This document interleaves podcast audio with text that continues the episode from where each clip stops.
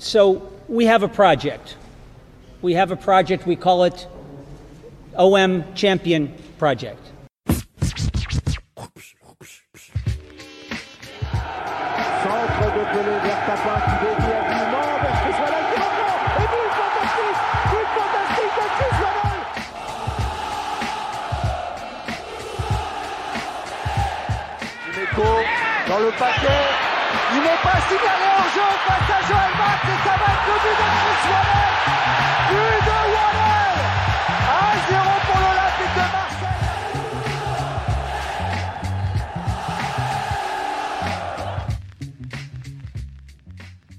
Hello, everyone, and welcome to the Marseille View. Uh, my name's Stefan. Uh, I'm hosting tonight.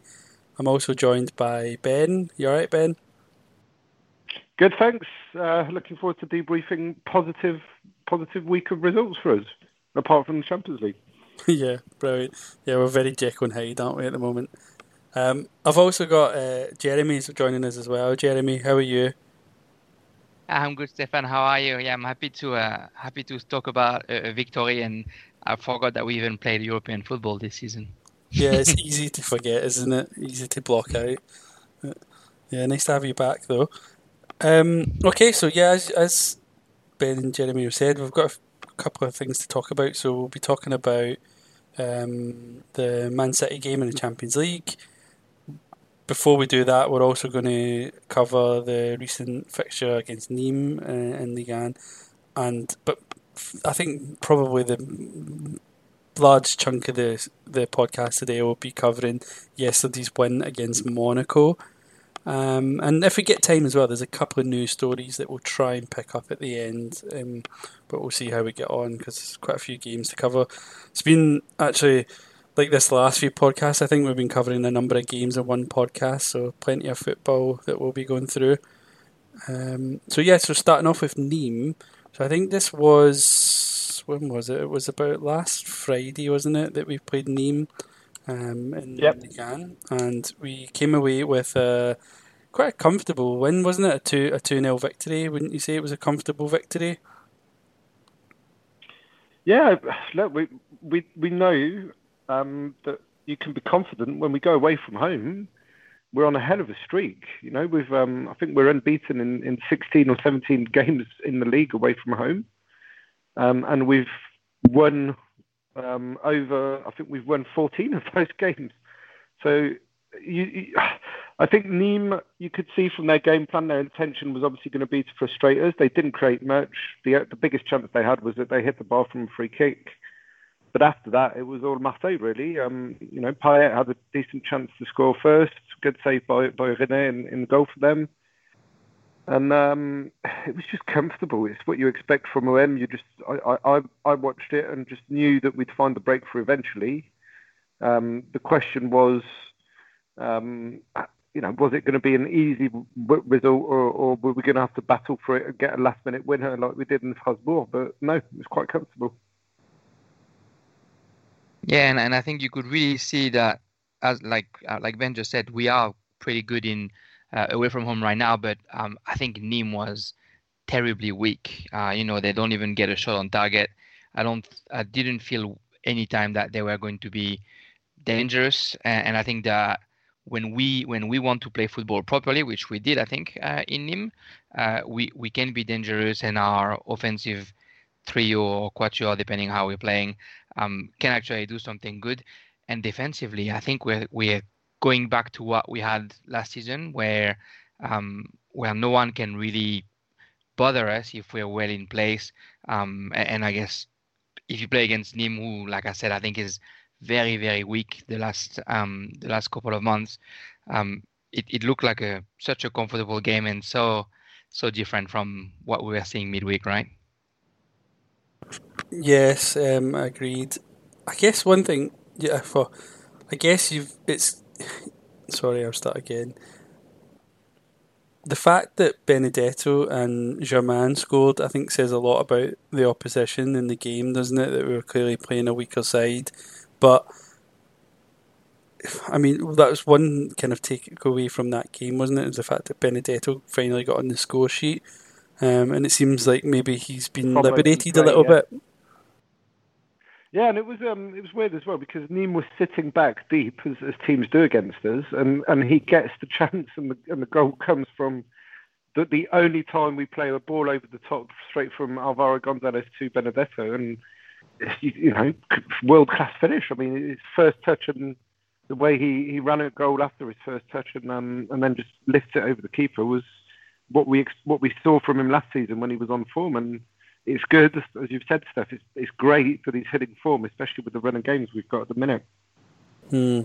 Um, I don't want to spend too much time talking about this game actually, because of the other games that we're going to cover. But um, just a couple of things. I was thinking about the opposition themselves, as Jeremy said, they're not. Nîmes not a really strong side, and they're not having a great season. Um, and I guess um, we've if you look back, like our record against Nîmes is pretty good, isn't it? We seem to beat them every time we play them. We seem to beat them fairly comfortably. And other than that, I don't know if you remember that one game. I think it was the. I don't know if it was the season opener or the, the second game of the season. It was, the, it was the last season and the Gacha. I was there. I was at the stadium, and that was a. Uh, was on holiday in the south of France. So we went to the yeah. game, and um, it was a rough, rough drive back to uh, back to where I was staying with family. That was yeah. not a good night. I, w- I know. I remember. I was. At, I watched it in the bar in the south of France as well, and yeah, it was. I remember pretty being pretty shocked actually. But yeah, that was the beginning of a, a, a bad time. But yeah, um, just yeah, I guess we've. I, Nîmes sort of becoming like one of the you know a team that we kind of we're, we're always sure to pick up three points from, wouldn't you think? You know, you like if we've got a bogey team, they're the opposite of that. I, w- I guess I, I would say. Yeah, they're one of our one of our favorite opponents, and I think I think with teams that are supposedly weaker, where Marseille always struggles, is if they play against a team who actually can play fast in counter attack. So I'm thinking about Angers, who does that really well, um, and Nîmes. I think when they beat us that season, uh, they had Blaquart as a coach, and Blaquart is quite an offensive-minded coach. So it was it, it was hard, and then and then we lost.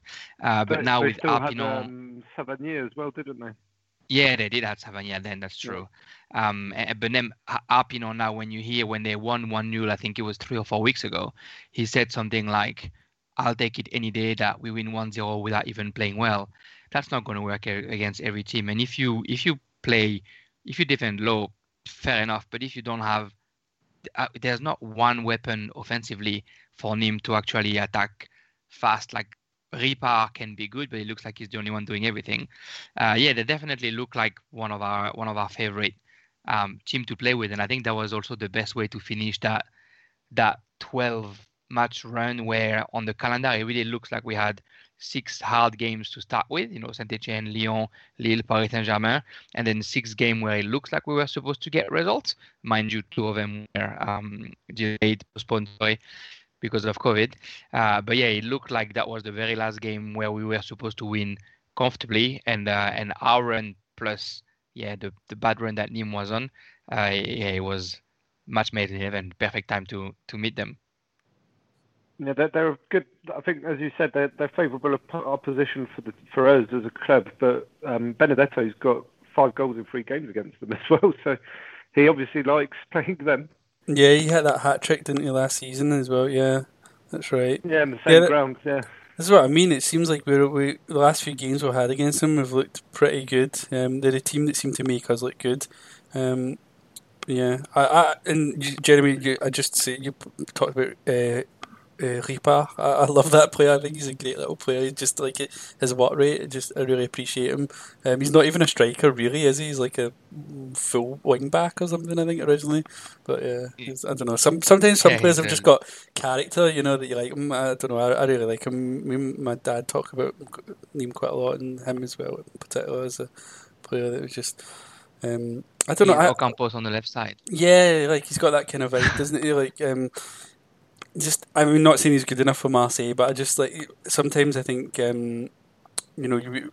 Well, I guess we've got Germain, but um, we could benefit from players like that up front who like show a bit more drive because our forward line re- recently, you you know, we as we've been talking about in the podcast, can look very flat and um, just lacking in sort of drive, enthusiasm. You know, so um, I guess something to learn from from from the other guys. They should be watching guys like him a bit yeah, more. I think. Uh, I think uh, I, just, I, I was just going to conclude, but my, my takeaway from the game was the um, it was actually a quite entertaining highlight was AVB getting sent off. Um, but rather than focus on on his sending off and his touchline antics afterwards, about I think he spent a good five minutes wandering around the stands choosing a seat, and the guy was telling him, "No, no, no, you can't sit that close to the bench," and he was like, "Screw you, I'll sit where I want."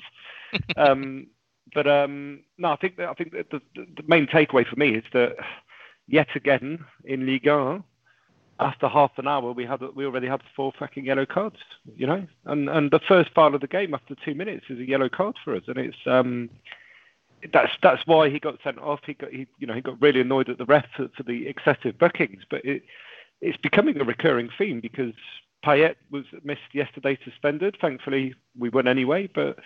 Um, you know, we're just going to have a lot of accumulations of a lot of, of bookings for players like Amavi and Sakai, and those are positions where we're, we're really stretched thin.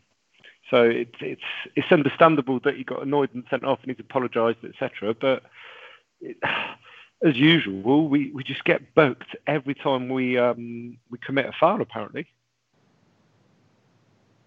Yeah, and I think it's it's probably a mix of, um, I guess sometimes the foul we make because that's the the way the way Villas-Boas wants to defend. He doesn't want to give anybody a chance to get a counter attack. So sometimes, yesterday we saw it with Sanson as well, very early on, um, where they do those fouls in the midfield.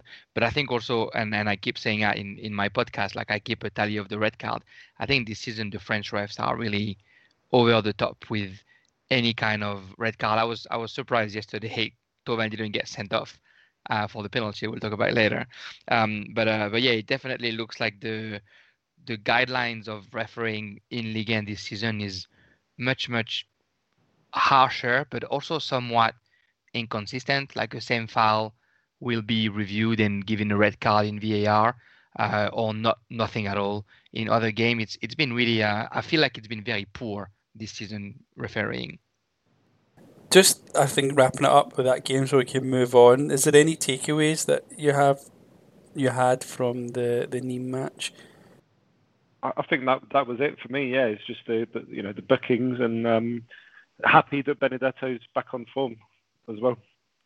Yep, uh, Jeremy. Anything else from yourself? Yeah, for, for, me was the um, something that I think we, we see since the beginning of the season is uh, is that Cuisance um, every other game can be really really good. Um, but yeah, when I saw him play against him, I was like, oh great. But also with a bit of a hopefully he can do that again. But we we've seen that every other week is not as good as it should be. Okay, um, I guess for me, same as Ben. It's just the fact that Benedetto got on the score sheet.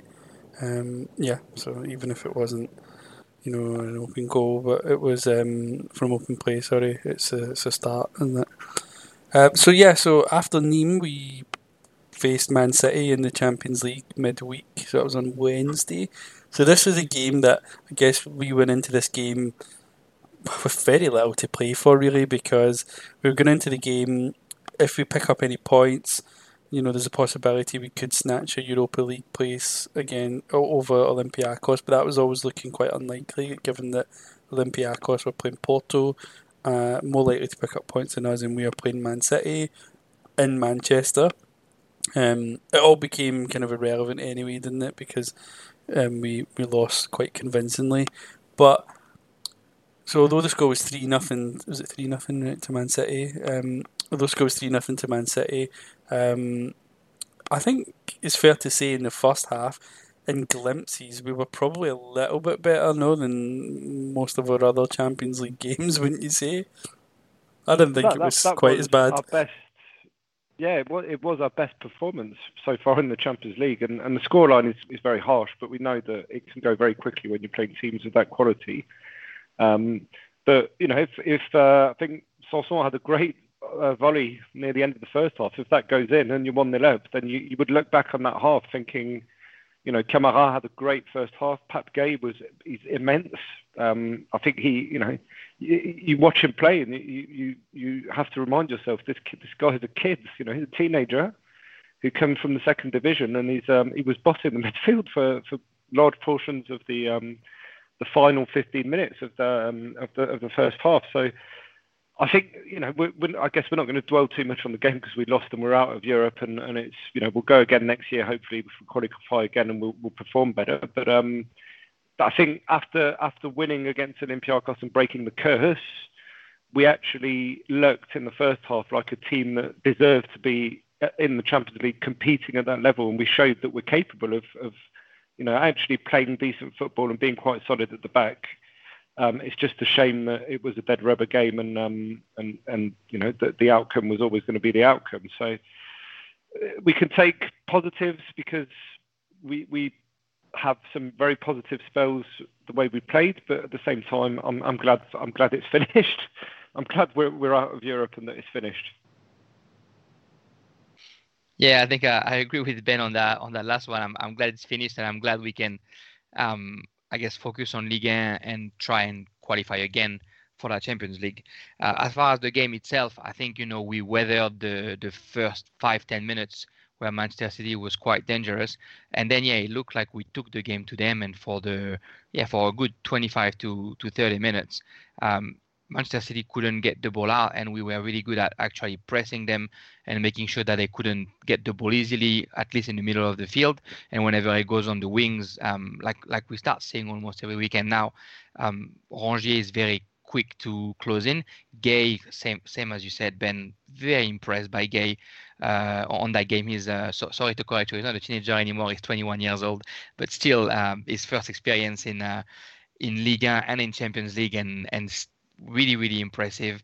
It just has that very very. It looks it looks a bit clumsy sometimes when you run when he's got the ball to feet, but he's very sure technically. The ball stays in his feet. The passing uh, is right, and and it, I guess he changed a little bit from Sanson who runs a lot, but he's maybe not as sure um, technically as he is. Uh, yeah, then unfortunately when when you play against Man City, you might you might consider every occasion, and we see it straight away in the second half. Uh, but I think it was positive, and it sort of reminded me as well that um, that curse that we had. Um, if anything, out of those all those games that we've lost, maybe this season, uh, Olympiacos and Porto were a bit shameful, but all the games before were against teams that were definitely better than us, uh, and where sometimes we played well. And that's a run that started uh, in Champions League quarterfinal. So I was always annoyed when everyone reminded me of that run here uh, here in Australia when my friend no was but Marseille were saying that because I was always like, oh, but he was against Naples and Dortmund and Arsenal and Bayern Munich.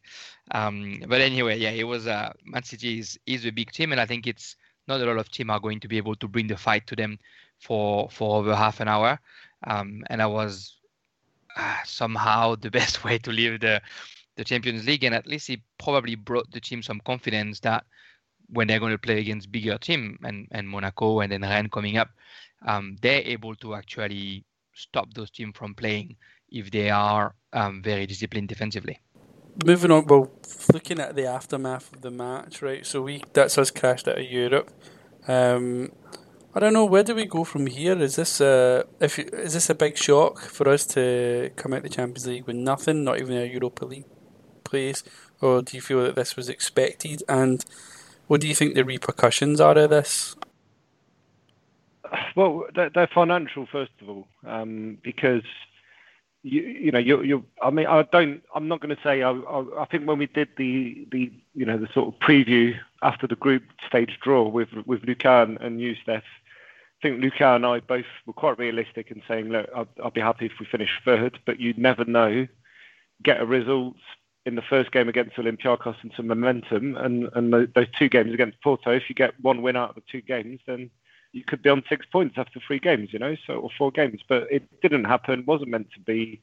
We were frankly embarrassing for for four of, of the games, um, and it's you know we just know that, that, and the players I think have realised the standards that, that that they need to improve to, but also they realise that they need to work hard and and in a way, it has remobilised them. It could have gone one of two ways. the players could have completely, you know, lost it which they probably would have done under under Rudy Garcia back in the day, and and they could have you know stopped focusing and and um, stopped supporting the coach. But it's very relieved to see that they actually rallied around AVB, and and it's led to six wins out of six in in the league. Um, which means that the players have, have taken it in the right way as, as a lesson, and have worked hard and, are, steadily improving the way they perform in the league, and, and, and you know we're, seeing that on the pitch. So it's disappointing financially as well because we we we we did, a deal, didn't we, with the Financial Fair Play Commission to pay a fine and also give them um, a percentage of our of our revenue. Um, and, the problem is with empty stadiums, that revenue was just solely the, TV money, and it means that instead of getting um, you know, with a full house stadium for three home games you, and, and the TV money, you could expect to get around 50, 55 million in, in revenue for the camp for the group stage campaign.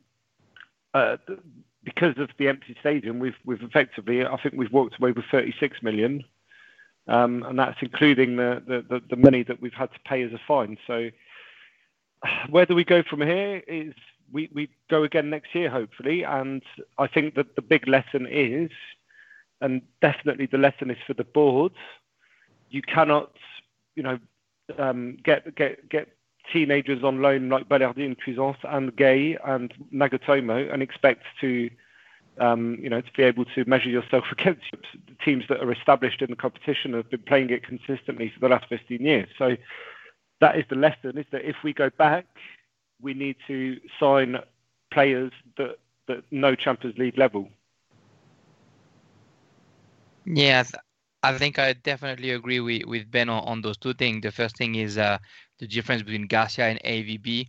Uh, you know, we keep saying that AVB is that people, players, manager who's great with players, and they give it back to him. And yeah, those, those three games, four games that were quite embarrassing for us, uh, whether it was AVB or the or the players' fault, um, they definitely turned it around, and it could have been a collapse.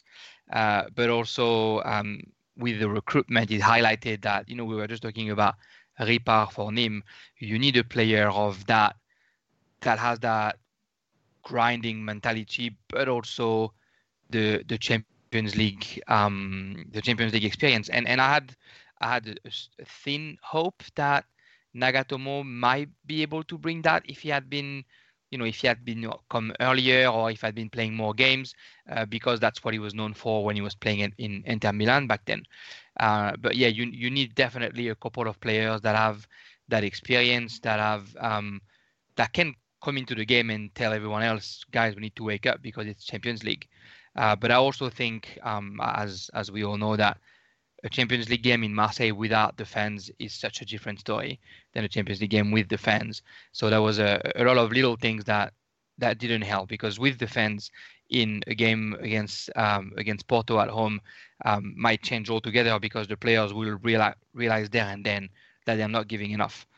Um, so yeah, the, to me, the one of the main consequences, um, besides financially, is that it actually puts uh, a bit of pressure on the team now to perform because if not being in the Champions League anymore, if we can't make it to a top three spot by the end of the year, and we know that uh, obviously PSG, but Lille and Lyon are maybe the favorites with with how they've been playing since the beginning of the season.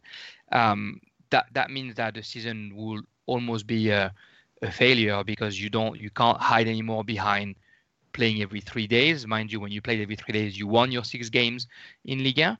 Um, so you're going to have to make sure that you perform for the second half of the season when all you have to do is focus on Liga.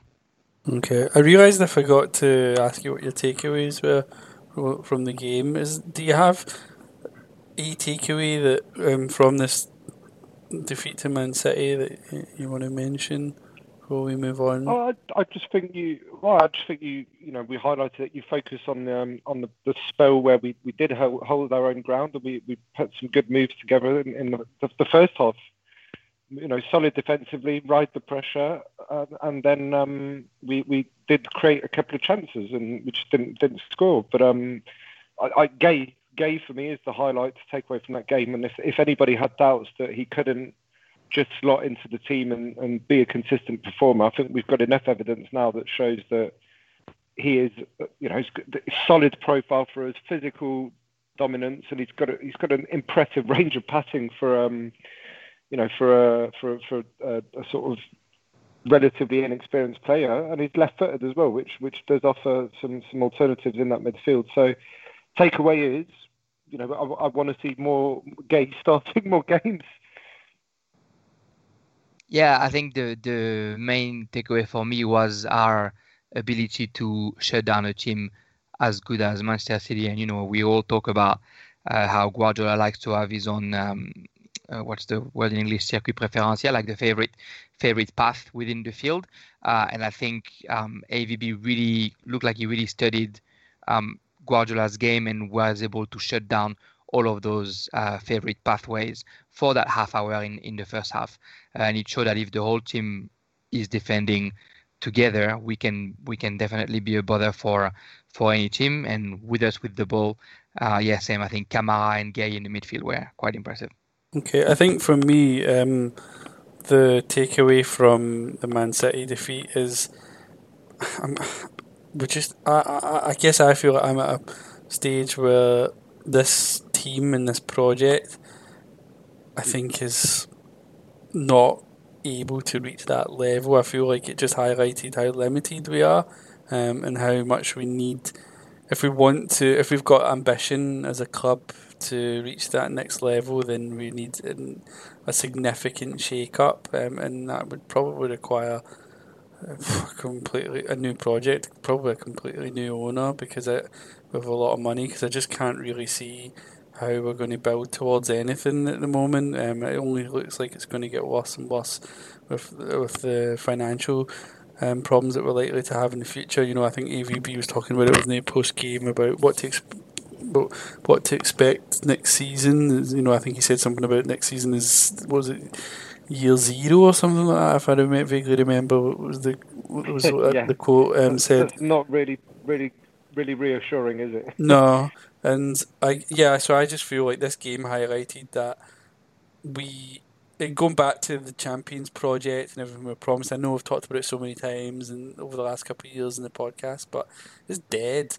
You know, we've and we're never we're not catching PSG or anyone in this with this current project, and we're not going to do anything in the Champions League anytime soon with this current project. Um, so I, I mean, we'll be lucky if we get in it again, but yeah, I just feel like it really showed that how far we are behind. And I know it was a better performance than other Champions League performances, but it was shit. You know, it was still not good enough. Um, we there was moments where we were okay, but for the most part, it was a disappointing performance. And I think that we think it was probably okay because we've been we've become so used to the terrible performances that we saw in four of the other games, arguably five of them, because the one that we won against Olympiacos, we were actually shit in that one as well. Um, we, were, we won it because of two penalties. Um, so yeah, I would say actually that all our Champions League performances were terrible, and so off, you know, all six, not even the the four there. Um, and I, I mean, I particularly, if I was going to be hard on any one player, I think Thauvin is probably one that, for me, it's, this game probably highlighted that he is probably not going to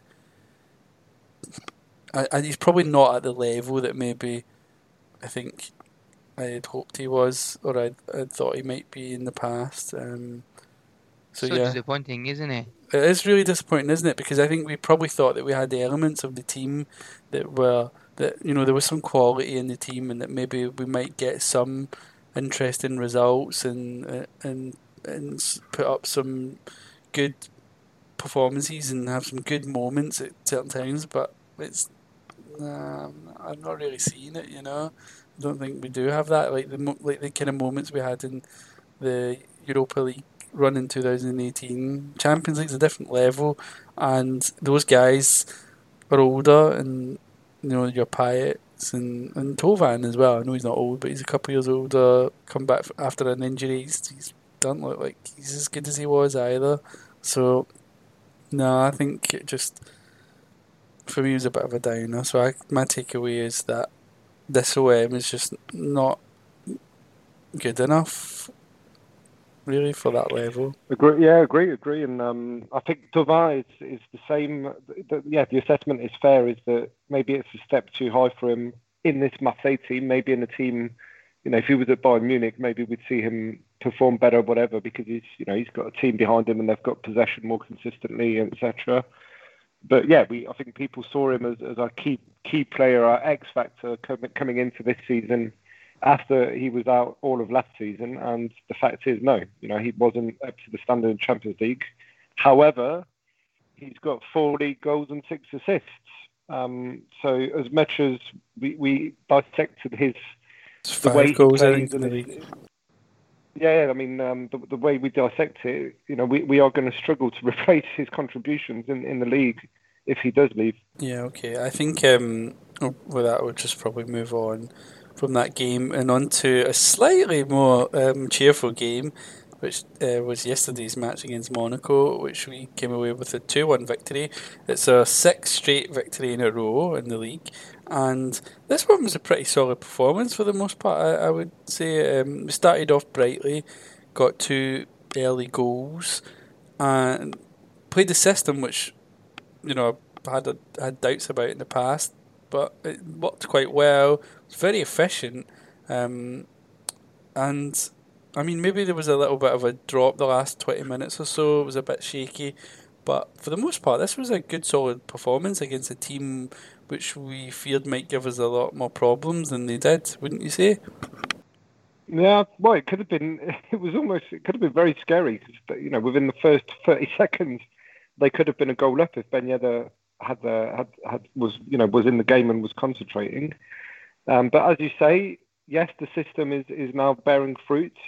The players are drilled in in that system, but I think it's it's also a fitness thing, and, and that's credit to the, the staff and the players because I think we you know we when analysing performances a month ago, we were saying Rongier particularly looked like he wasn't 100% fit and he was you know drifting in and out of games and um, few other players, we, we had the same complaints. Um, but you, you, you see the difference with a fully fit and, and in form Rongier and Kamara next to him and Gary. You see the difference, and, and Rongier is covering hell of you know hell of a lot of ground.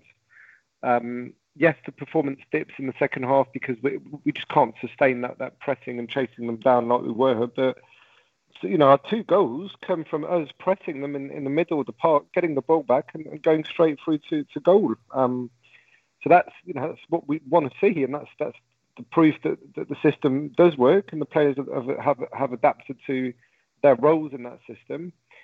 Um, and yeah, it's just you know we, we we don't create many chances, but we just seem very good at burying the ones that we do create, and um, credit to, to, to, the team, but credit to, to the staff as well because they, they're drilling them well and we're very precise. We, we don't need 20 chances to score a goal. We need one or two, and, and we do we do often get the goals. So, yeah, Thauvin, great, you know, great great positioning. I think it was very intelligent the way Benedetto sort of bought time in the box for the first goal and then squares it to him on his head. And Thauvin moves, you know, he's intelligent enough to change his run at the last minute and go to the far post instead of the near post. And then um, the second goal is, is you know brilliant. Again, um, Benedetto's finish fantastic, not an easy finish, on, on, hitting it on the volley like that. And Thauvin's cross is, is you know pinpoint accuracy. So.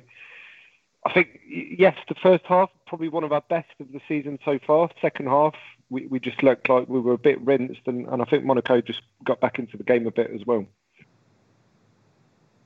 Yeah, I um I don't know why I have such a bad uh, feeling even after that game, despite the win. Uh, I mean, I, I, guess maybe it should be said that the game was at 3 a.m. for me, and I finished work at midnight, and so I slept two hours and then woke up to watch it. So maybe I was also in a bad mood when I woke up to watch the game. That is dedication, but, uh, bloody hell.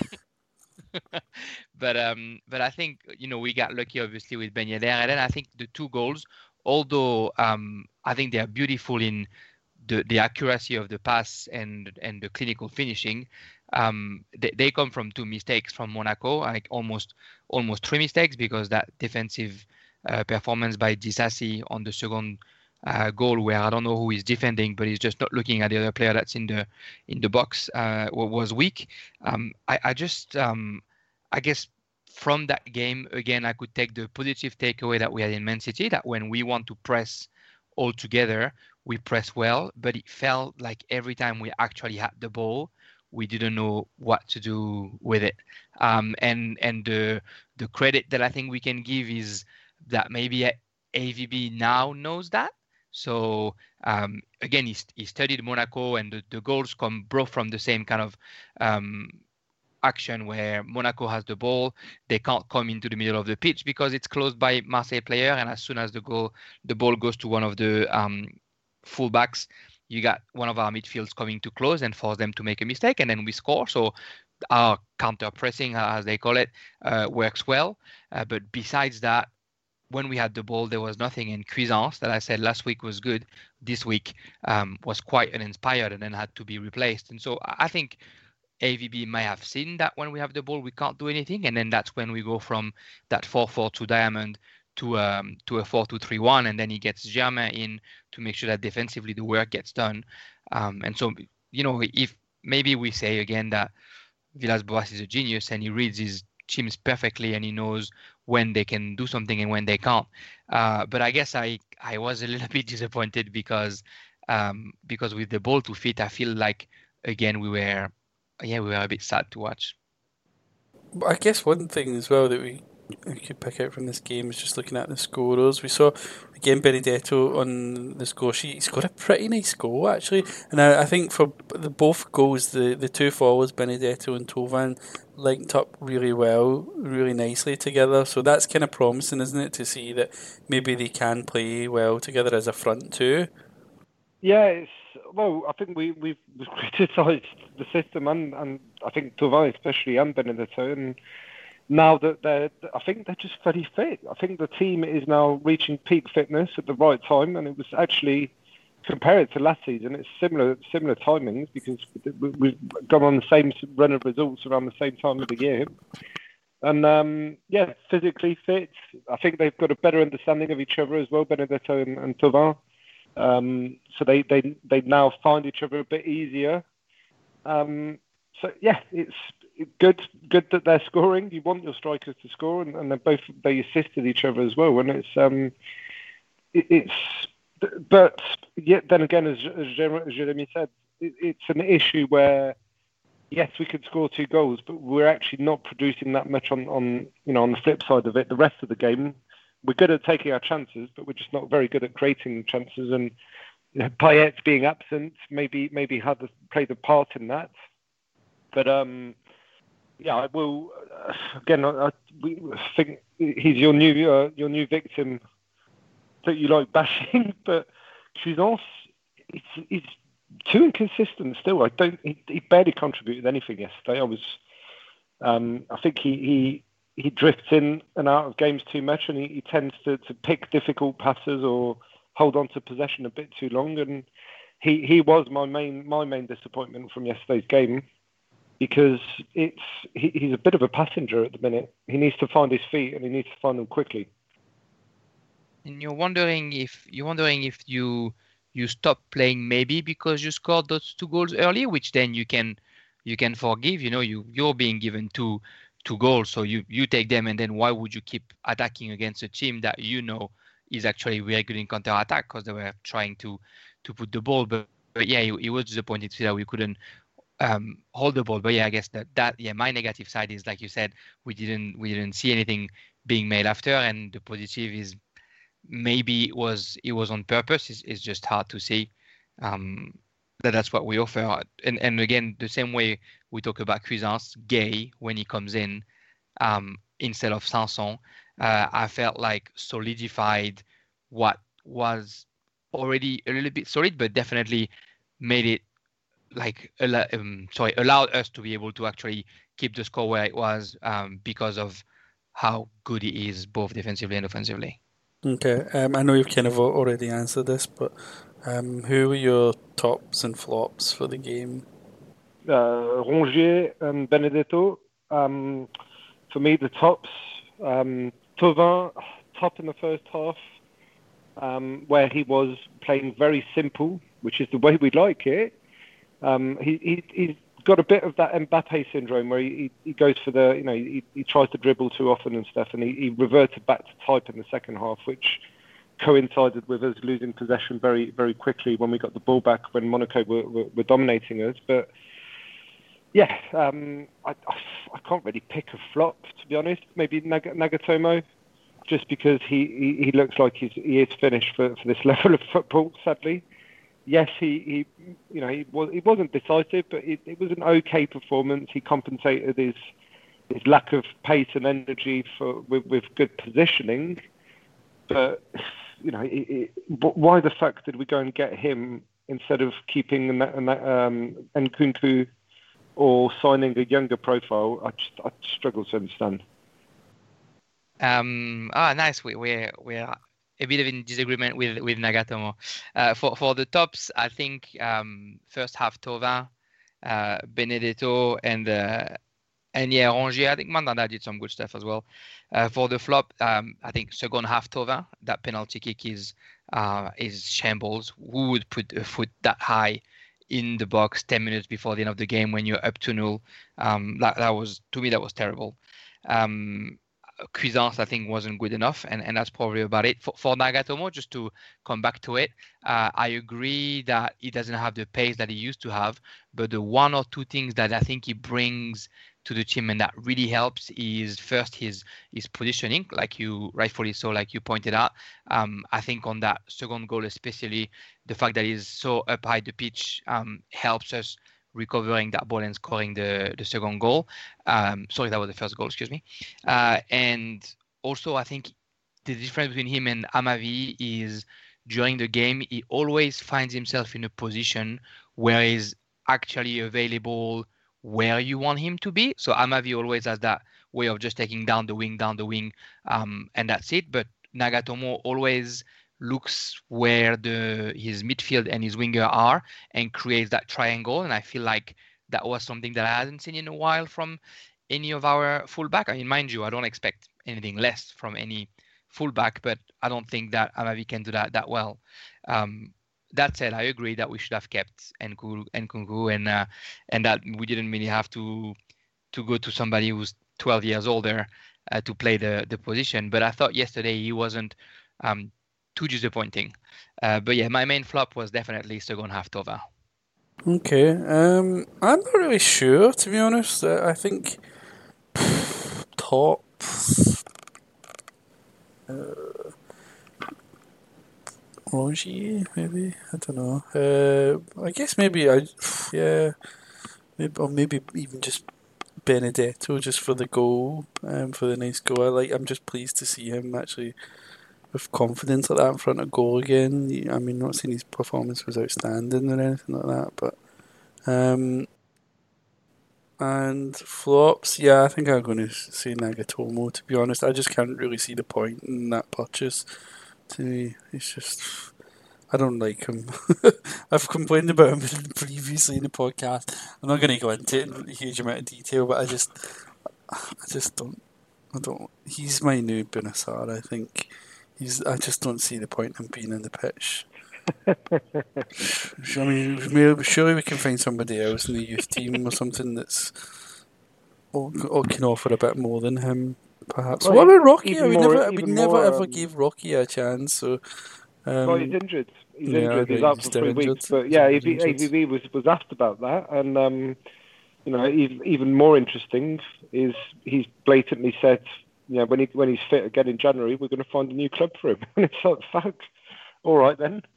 Um, yeah, you basically, you know, after freezing out um, Mitroglou, you've now frozen out Rocchia as well in, in a position where, you know, if if one of those players gets injured or is suspended, then we are going to start struggling for for fit players, and it's. Uh, I think we. Should, I, am of the opinion we should at least keep him in the in the squad until the end of the season, and then let him go if we replace him. But you know, if he's willing to um, to, to to offload him in, in January, then it's, it's yeah, it's it's really surprising. I'd rather Rocchia get game time than Nagatomo for sure, but AVB knows best. Apparently, but I'm I'm not sure he does to be honest, and I'm I'm having doubts about his um, judgment in the transfer market. I'm not entirely convinced that Enrique was a, a smart buy either at the moment. So, um, and I think I actually read something the other day which AVB said that they might have made a mistake on that in, in terms of buying a number nine. not yeah, the, not that Enrique's not a good player, but that he might not be the right the the, posi- to um, fit the position that they were hoping to fill. Exactly that. Yeah, L'Equipe have reported it in sensationalist fucking gossip press style, saying you know they've just taken the quote out of context and said, "Oh, AVB saying we've made a mistake with Enrique." And no, the full the full sentence was, "We made the mistake thinking Enrique could could play number nine. Um, so yeah, yeah, yeah, it is rather telling that it's. Uh, it, it, it's again, hopefully he gets more time. And, and I've I've not disliked what I've seen from Enrique so far, but I just don't think we can judge him because we've not seen enough of him. But hopefully he he, he he's able to stake a claim and get more regular game time. Okay, so how um, interesting. Oh, sorry, sorry, sorry. How interesting was it that that week where L'Equipe did that sensational thing, and then Longoria said we're looking for strikers, is when Benedetto finally got his confidence and his groove back. Which means then we'll end up not buying anyone if Benedetto's yeah, playing well. That's my worry. Because they'll say, well, Germain can still do his job, his backup, his useless backup striker. Um, we've got to have one useless one out of the two, isn't it? So, um, yeah. So, take um, takeaway. So, what was your um, takeaway from the game against Monaco? Well, I think Jeremy, you, you came up with the title for the, the episode, which was "Hit for Six, and uh, yeah, six wins in a row, guys. Um, we've played some pretty difficult games as well, and I think Hadi, interestingly, was probably highlighted the, the, the most difficult one we're going to have is probably Angers. Um, but we are playing away in Rennes on Wednesday, um, so yeah, guys, we're winning, we're winning, we're winning. We've still got these two games in hand virtually right now, Lyon are 1 0 up against PSG at half time. Um, if we win both games in hand in, in, January, we're four points clear at the top of the table. If we maintain form between now and then, and the takeaway is that we, yes, as we said earlier on in the episode, it could have, it could have all the wheels could have come off completely with the embarrassing results in Champions League, but no, the players have stuck at it, and um, we are very impressive in the league and very hard to beat. Yeah, I think that's the takeaway, right? The takeaway is the three points, uh, two two shots on target, two goals against Strasbourg, one shot of target, one goal. Uh, six games in a row that we win. Uh, three of them where we've seen maybe three and a half of them where we've seen good football as well.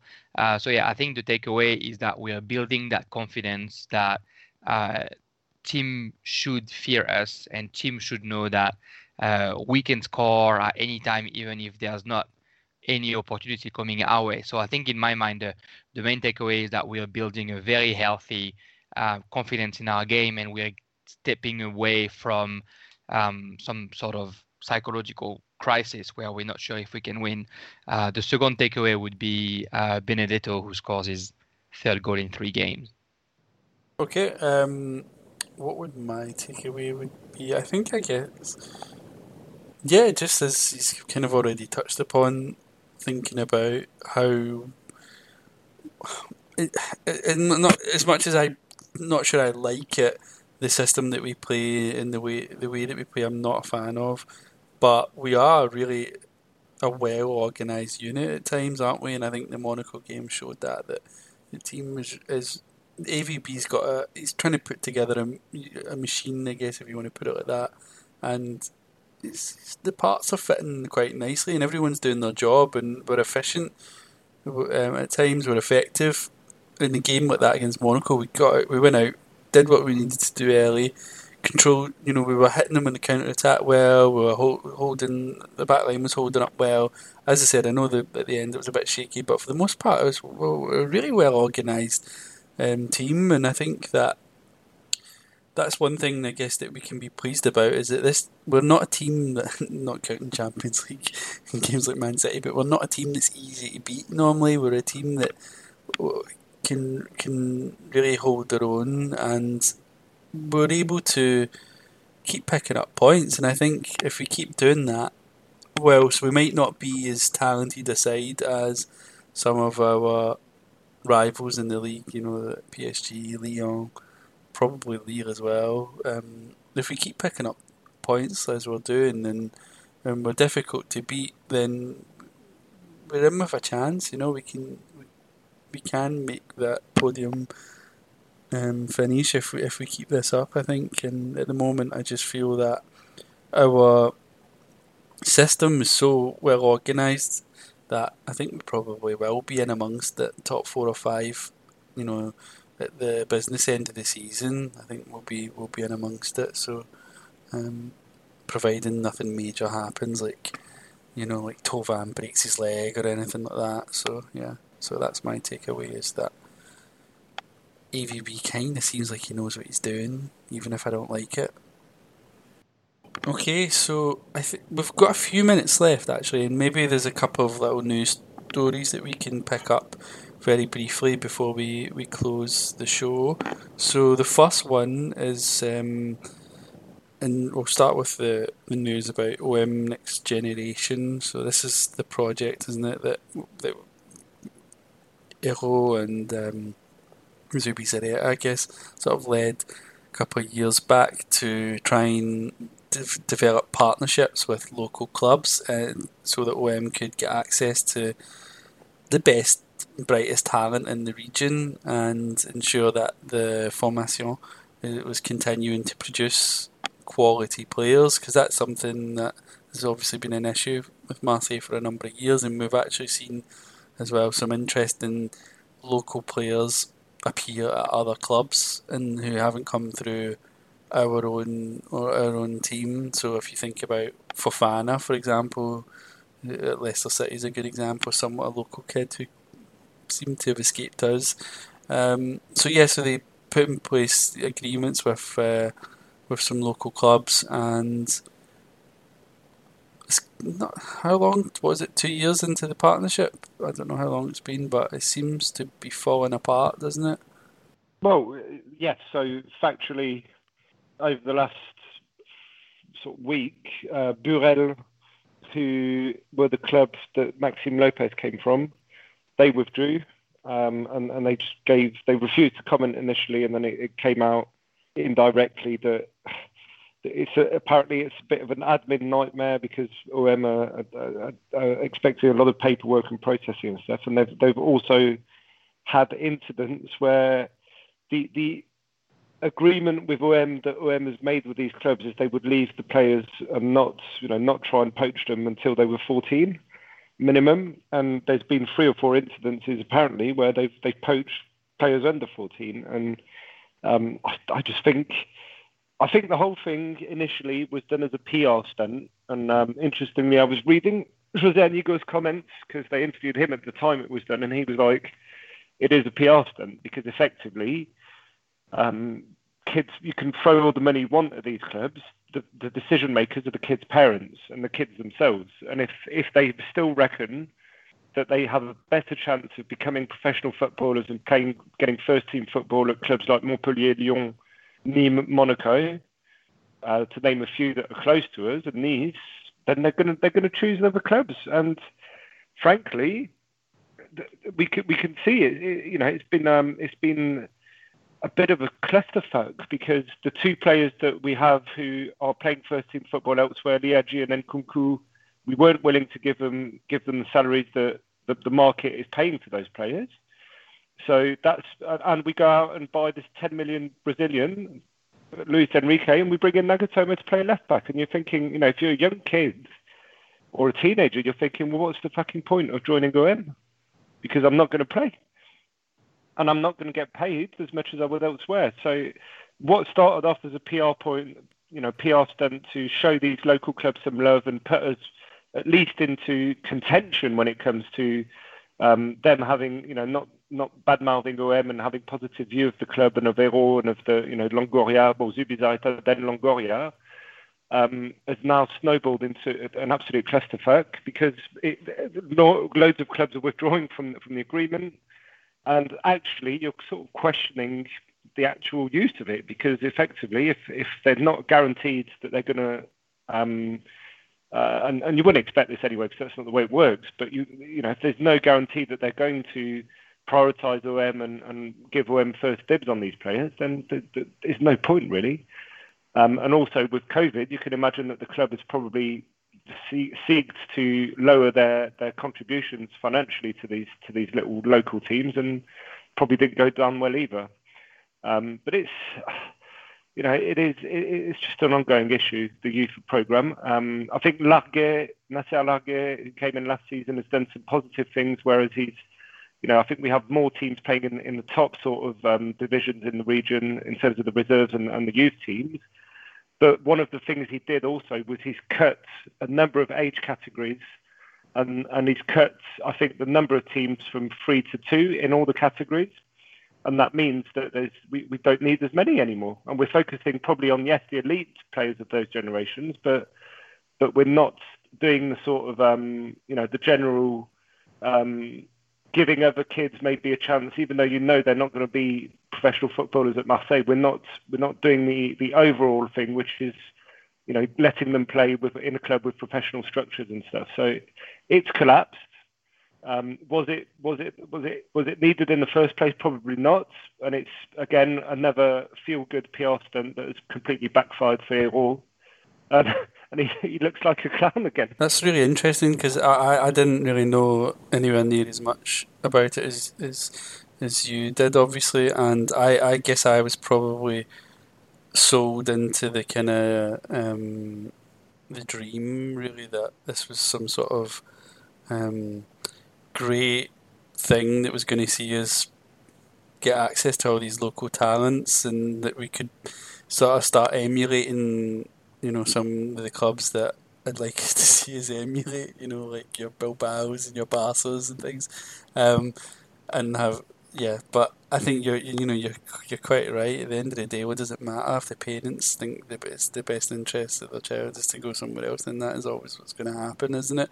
And I guess um, with with the kind of club that we we are, um, and or, or how we've been treating you know what we've shown the young players over the years, it's quite clear that we are not willing to give a massive amount of opportunities to young players, and it's hard to see how that's going to change anytime soon unless we have a real catastrophic um, economic downturn, which is highly possible to be honest in the future.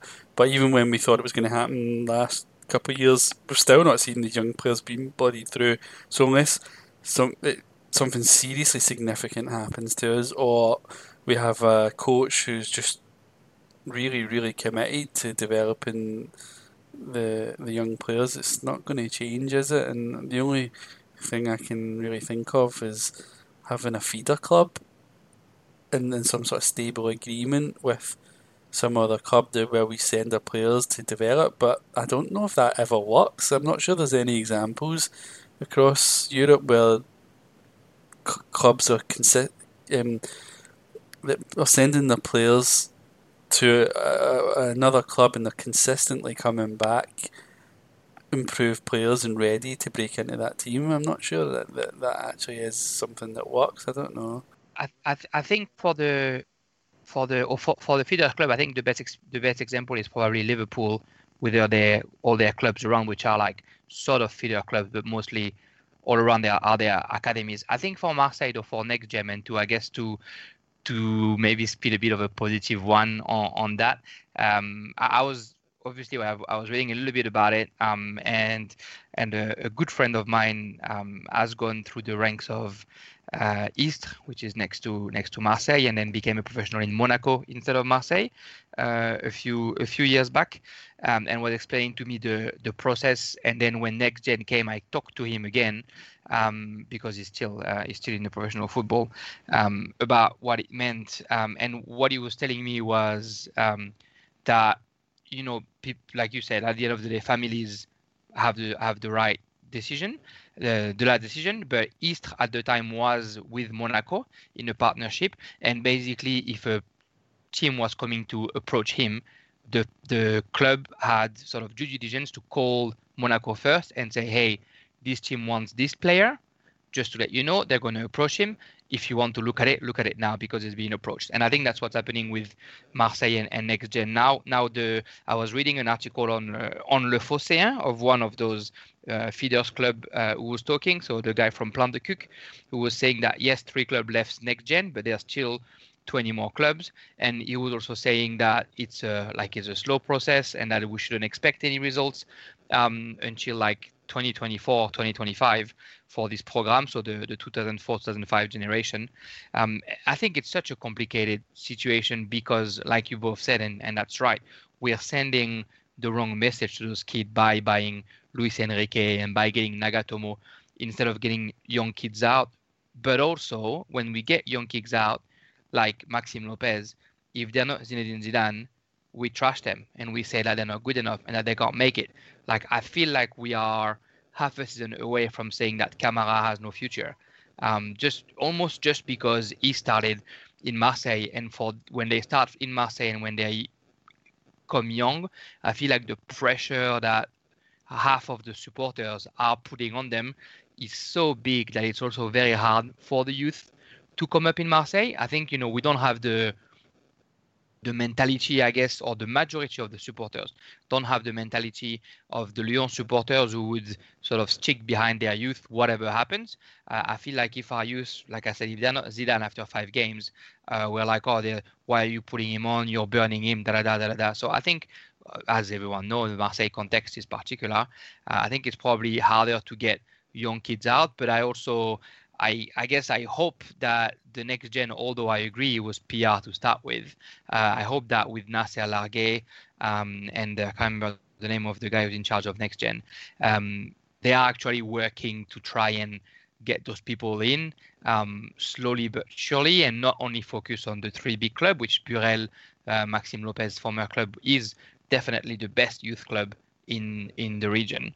Um, like they have the best young youth academy in the whole of Marseille. Um, th- those people, those clubs might not be with the project anymore, but there's still 20 other clubs from uh, lesser known um, cities around or villages around. Uh, but the day one star comes from one of those clubs, then we'll be like, oh my god, that was amazing. So I think it's it's a lot of communication both sides. Uh, the one thing where Marseille needs to be better is to yeah, stop spending 10 million dollars, 10 million euros, excuse me, um, on a player that we don't know anything about when you could spend half of that or maybe a tenth of that in a younger player here who knows the language, who knows the culture, who knows what to expect in Marseille, and who probably will have a better chance of being a success. Yeah. Um, just wanting to sort of finish up, actually, I know we're kind of out of time pretty much. Um, I know we said there was another um, topic, a news topic we were going to cover. I don't know how much time we've got to go into it really, but we can just sort of briefly mention that. Um, well, we're fucked, aren't we, financially? So we, there's been some interesting developments with the the Ligue 1, uh, with Ligue 1's TV rights, and that the company that um, has the contract has, has collapsed really, um, and it leaves us in, in a really un, and all the clubs in France in a very uncertain position. But we could expect that our future, you know, coupled with COVID and the problems that we had pre-COVID, um, you know, over expenditure under McCourt and, and, and, and disappointing performances on the pitch if our financial future is looking very grim, isn't it? Um, so yeah, I mean, I don't know if I want to say too much about that because it's it's quite a miserable topic. Um, unless anyone's got anything to add to it. It's grim. I mean, um, and again, again, uh, you know, Eyraud and Aulas were at the forefront after the decision to give the rights to this company, saying, "Oh, you know, finally, Liga is, is going to progress, and we're going to that people are under, you know, appreciating the work we're doing with the clubs and."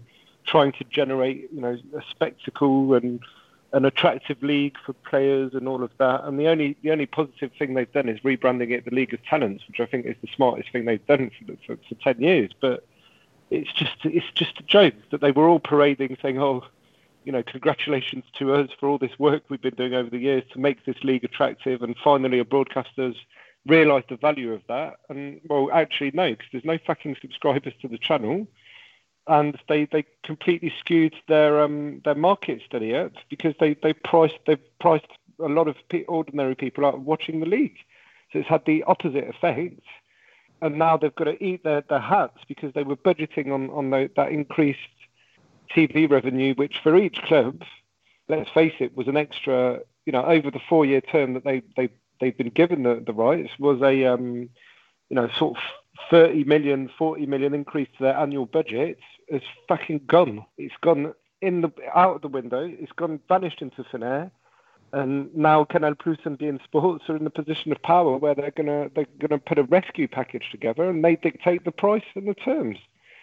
So it, it's just very poor oversight and very poor decision making and and, and um, sort of due diligence from everybody at the league and all the club chairmen for just being attracted by the short term gain and not not thinking that, that you know they, these guys got got hounded out of Italy three weeks before the league started two years ago because they couldn't guarantee that they could pay the whole season. So how we've fallen for it in France, where even Italy saw through it, is, is a complete shambles. And I'm pretty sure that there's going to be investigations and all sorts into probably you know bribery and corruption, corruption and, and dodgy dealings in the way it was awarded to them. Yeah, I have to agree with Ben. I think it was just a, a, a series of mistakes and lack of due diligence and and lack of oversight. 25 euros is stupid. I think when I remember when beIN started and they put 9.99, everyone was like, "Wow, that's amazing!" And they had most of their campaign built on this, and then they could charge more a year later. Uh, yeah, I think it was so many mistakes one after the other um, that that showed that, and everyone else saw it, but the the people who are in charge of Ligue 1, which makes it um, or football version also in France, which makes it really really sad. But yeah, it's just it's just a, a really look. It makes us look really really dumb. Okay, so I, I'm feeling really um, downbeat now, guys, about this. Uh, um, from this podcast, which was not what I was expecting. I thought we'd be like, yeah, we've got like six wins in a row, like great, it's going to be a much more positive show. But actually, there's a lot of things to kind of um, be feel melancholy about. It seems like so yeah. Anyway, I'm I'm going to wrap it up, but um, just thinking more positively. Six wins in a row, beat Monaco. That was pro- pro- what we thought was probably going to be our toughest game in the run up to Christmas. Um, it's not bad, you know. We're doing well in the league. Plenty to swear about as well. PSG are losing right now to Lyon. But that probably benefits us. We're going to win the league, guys. So yeah, um, thanks very much everyone uh, for listening, and thanks guys for taking part. Cool. Thanks, everyone. Thanks, Evan. Thank you, everyone.